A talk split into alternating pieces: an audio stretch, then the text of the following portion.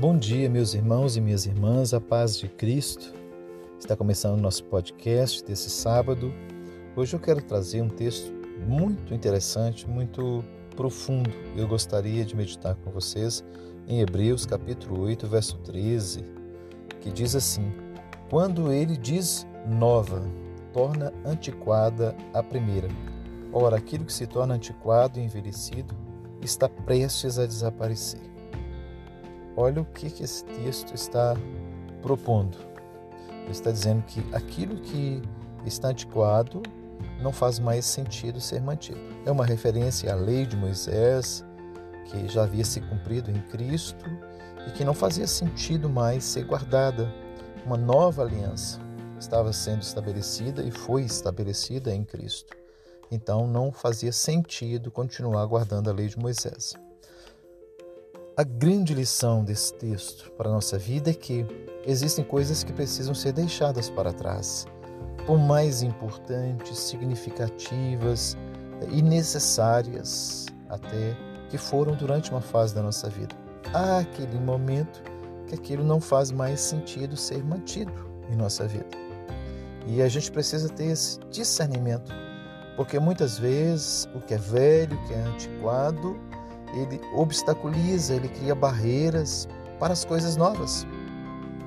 De repente você tem um baú cheio de coisas antigas, cheio de objetos já é, ultrapassados, objetos que não são mais necessários para a sua vida, e aquele baú continua cheio de coisas. Enquanto você não esvaziar esse baú, você não pode colocar coisas novas nele. Então, essa é uma, é uma metáfora também da vida.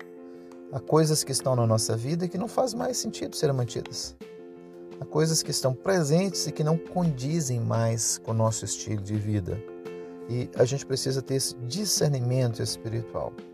O tipo de experiência que a gente tem com Deus, o tipo de acesso, o tipo de intimidade, o tipo de adoração que a gente tem para com o Senhor, não comporta mais coisas da vida antiga, é, é, é, coisas que eram é, usuais na nossa vida, que faziam parte do nosso cotidiano, mas que hoje não fazem mais parte, que não fazem sentido é, serem mantidas em nossa vida. O apóstolo Paulo ele chega a dizer: deixando essas coisas para trás, avancemos para as que estão diante de nós. Ele diz assim: eu preciso me esquecer dessas coisas é, que ficaram para trás e vou avançar.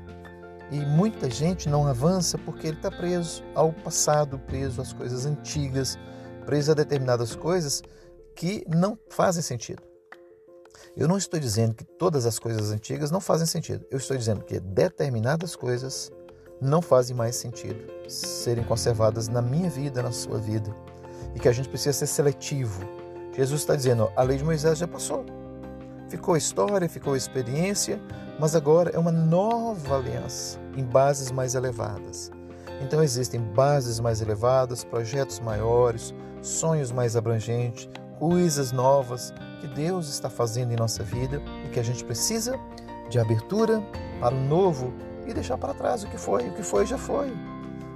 Então, bola para frente, como diríamos aqui no Brasil. Vamos seguir em frente, porque Deus tem coisas novas para nossa vida.